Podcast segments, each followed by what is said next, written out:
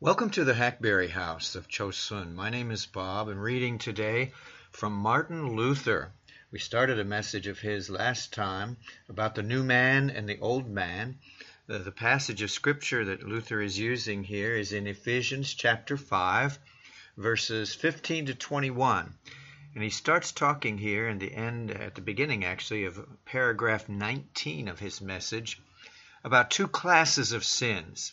And he says, Wherefore, from the scripture, wherefore, putting away falsehood, speak truth, each one with his neighbor, for we are members one of another. 19. Lest there might be one who failed to understand the meaning of the old and the new man, or of true and false righteousness and holiness, the apostle now proceeds to give an example or two, making it easier for us to grasp the idea all sin comes under one of two classes. First, that of the devil's own making, such as murder and deceit. For by lies he establishes all idolatry, error, false faith, and holiness. And among men he creates faithlessness, deceit, malice, and so on. Secondly, those sins which he instigates man to commit against man deeds of wrath, hatred, vengeance, and murder. Paul combines these two classes, number 20. Now, when a man does not deal fairly with his neighbor, but practices dishonesty and deceit, be it in matters spiritual or temporal, and the world is ever deceitful in all transactions, then certainly the old man holds sway, and not righteousness nor holiness, however much the man may affect a good appearance and evade the courts. For such conduct does not reflect God's image, but the devil's. For the heart does not rely on God and his truth, otherwise it would war with fraud and deception. But its object is to clothe itself with a misleading garb, even assuming the name of God, and thus to deceive, to belie, betray, and forsake its neighbor at the bidding of every fiendish whim, and all for the satisfaction of its avarice, selfishness, and pride. In contrast thereto, you can recognize the new man. He speaks the truth. He hates lies. Not only those momentous lies against the first table of the Ten Commandments, but also those against the second table. For he deals faithfully and, and in a brotherly way with others doing as he would be done by himself. Thus should Christians live with each other, as members of one body, according to the Apostle, and as having in Christ all things common and alike. Be ye angry, and sin not. Let not the sun go down upon your wrath.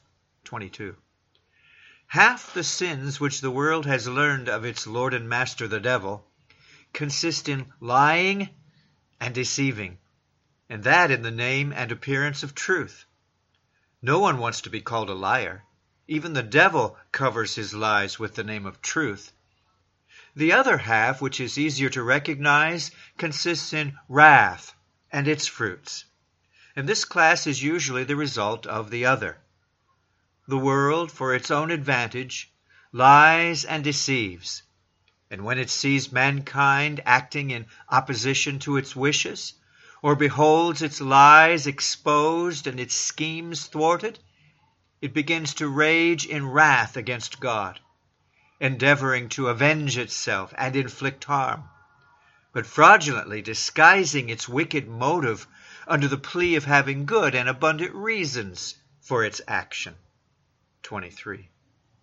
Therefore, Paul admonishes the Christians as new creatures Uh, to guard against this vice of wrath, adducing the fourth verse of the fourth psalm Stand in awe and sin not. The repetition of this passage sounds in Paul's rendering as if permission to be angry were given. He says, Be ye angry and sin not. But Paul is taking into consideration the way of the world. Men are tempted and moved to anger. These are no clean records. Under sudden provocation, the heart swells with ire. while the devil busily fans the flame. For he is ever alert to stamp upon us his seal and image and make us like unto him, either through error and false doctrine, or through wrath and murder in conflict with love and patience.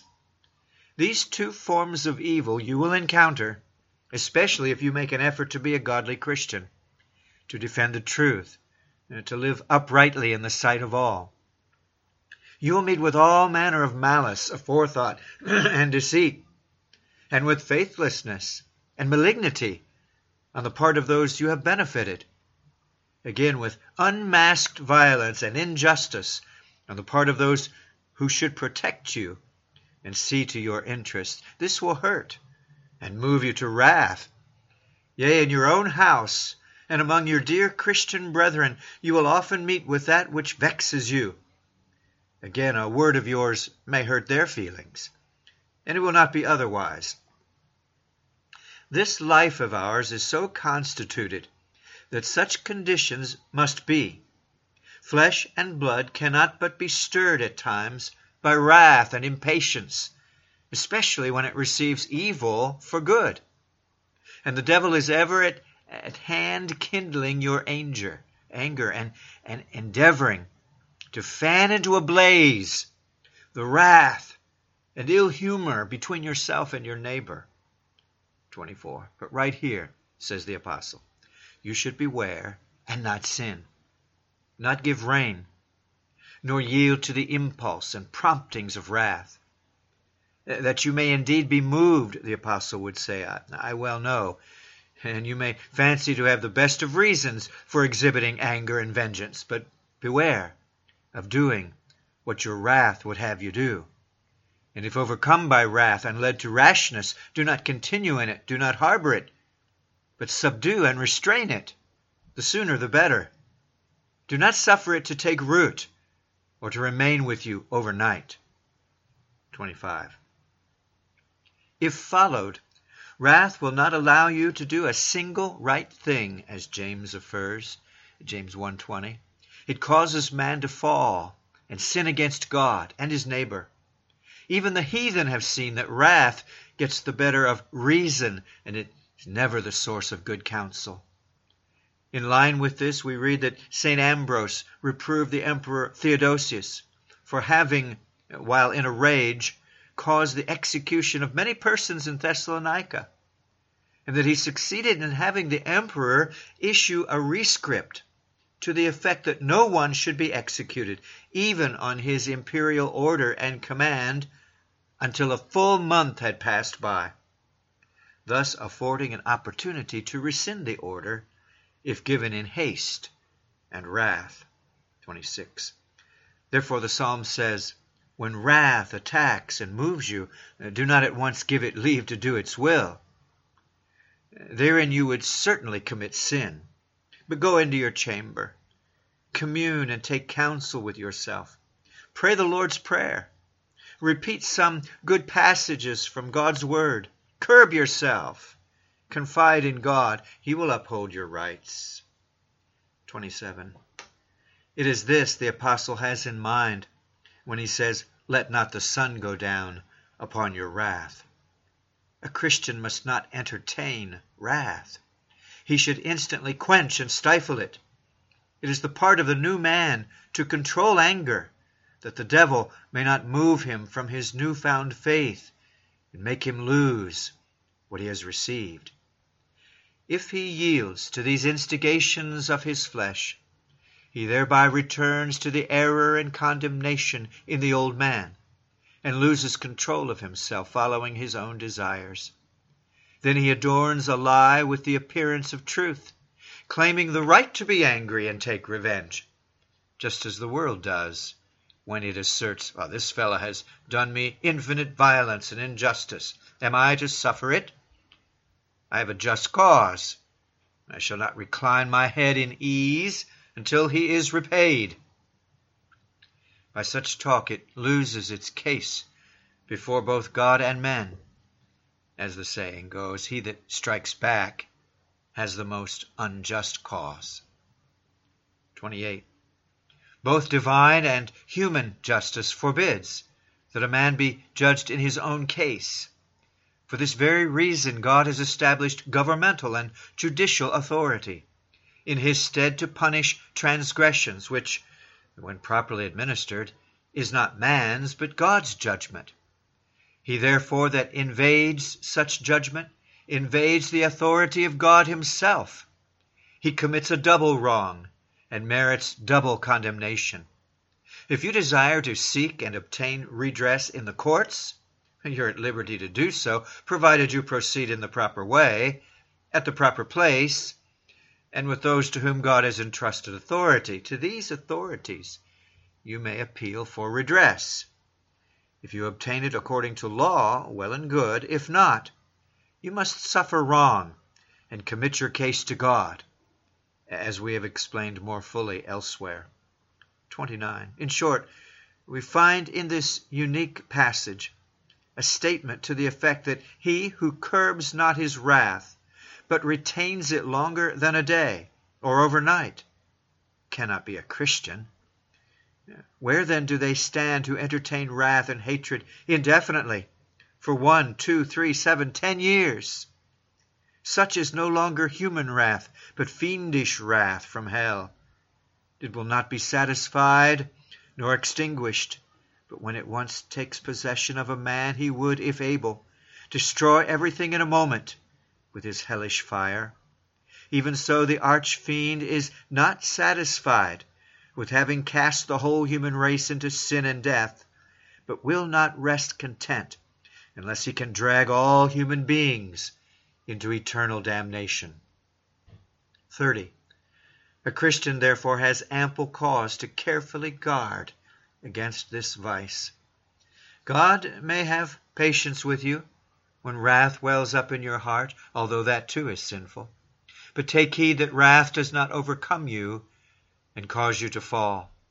Rather take serious counsel with yourself and extinguish and expel your anger by applying passages of Holy Writ and calling upon your faith.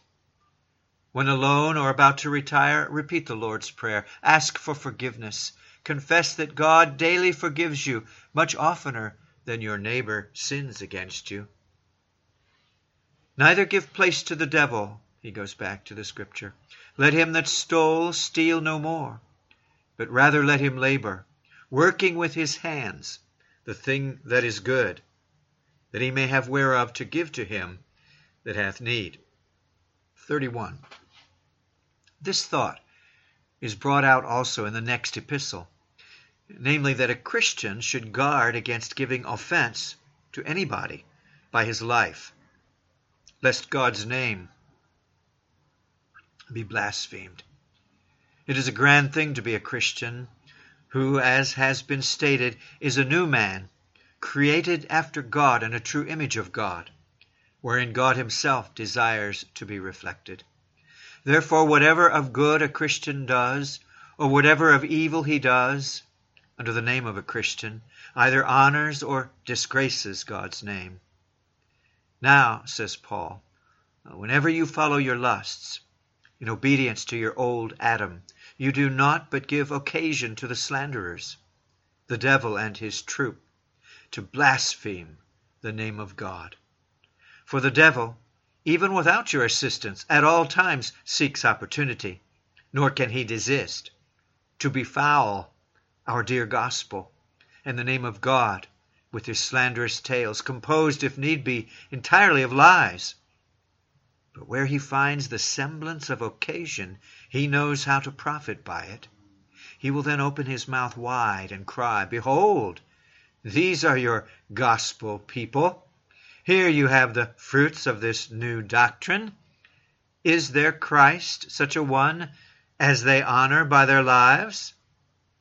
And so then a Christian should be exceedingly careful and cautious for this reason, if for no other, to protect the name and honor of his dear God and Savior, and not to do the devil the favor of letting him wet his slanderous tongue on Christ's name.